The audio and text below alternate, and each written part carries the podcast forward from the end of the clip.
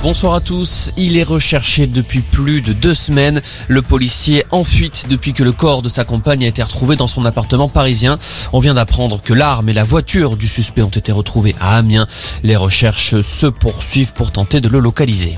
Une enquête pour injure non publique ouverte par le parquet de Paris après les insultes lancées par un policier contre une femme victime d'agression sexuelle, des propos mis en ligne dans un enregistrement audio.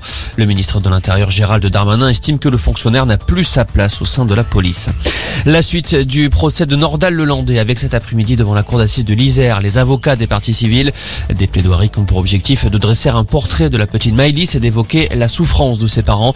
Il est aussi question des deux petites cousines de Nordal Lelandais dont il a abusé sexuellement dans leur sommeil. Le verdict est attendu vendredi.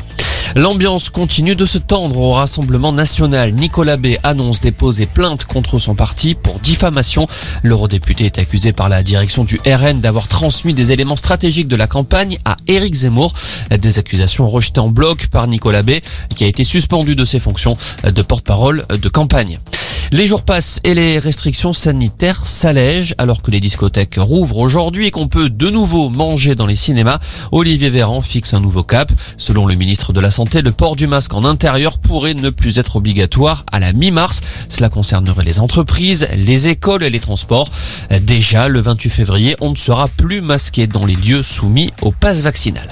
Pendant ce temps, la Suisse lèvera à partir de demain la plupart de ses restrictions sanitaires. Il n'y aura plus besoin de passe pour accéder aux lieux ouverts au public et le masque, lui aussi, ne sera plus obligatoire. Et puis le foot avec la suite ce soir des huitièmes de finale aller de la Ligue des Champions. Deux matchs au programme, Salzbourg, Bayern Munich et Inter Milan, Liverpool. Coup d'envoi 21h. Voilà pour l'essentiel de l'info. Passez une excellente fin d'après-midi.